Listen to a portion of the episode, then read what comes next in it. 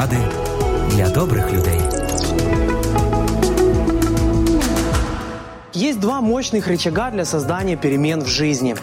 Первый рычаг называется страдание, а второй – удовольствие. Сегодня поговорим об удовольствии. Удовольствие – это не обязательно что-то порочное или греховное. Под удовольствием я подразумеваю мечту о чем-то хорошем, позитивные изменения, что-то доброе. Мы мечтаем жить лучше, чем живем сейчас.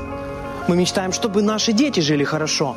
И это нормально. Создание некоторых навыков или привычек, достижение некоторых целей может быть трудным и рутинным занятием. Но положительный результат от этих навыков может перевесить на весах те трудности, которые мне приходится преодолевать сегодня. Сейчас я хочу предложить одно упражнение.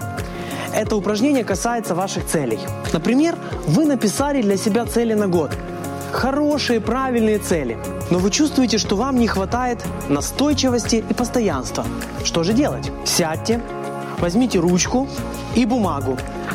Запишите все преимущества, все позитивные результаты, которые вы получите при достижении своей цели. Мне кажется, это приятное занятие. Апостол Павел во втором послании к Коринфянам в 4 главе 17-18 стихе также размышляет о страдании и о мечте, о том, как будущая бесконечная радость перевешивает на весах все кратковременные страдания. Страдания наши легки и мимолетны, а приносят они нам огромную, полновесную, вечную славу, которая многократно перевешивает страдания. Мы устремляем взор не на видимое, а на невидимое.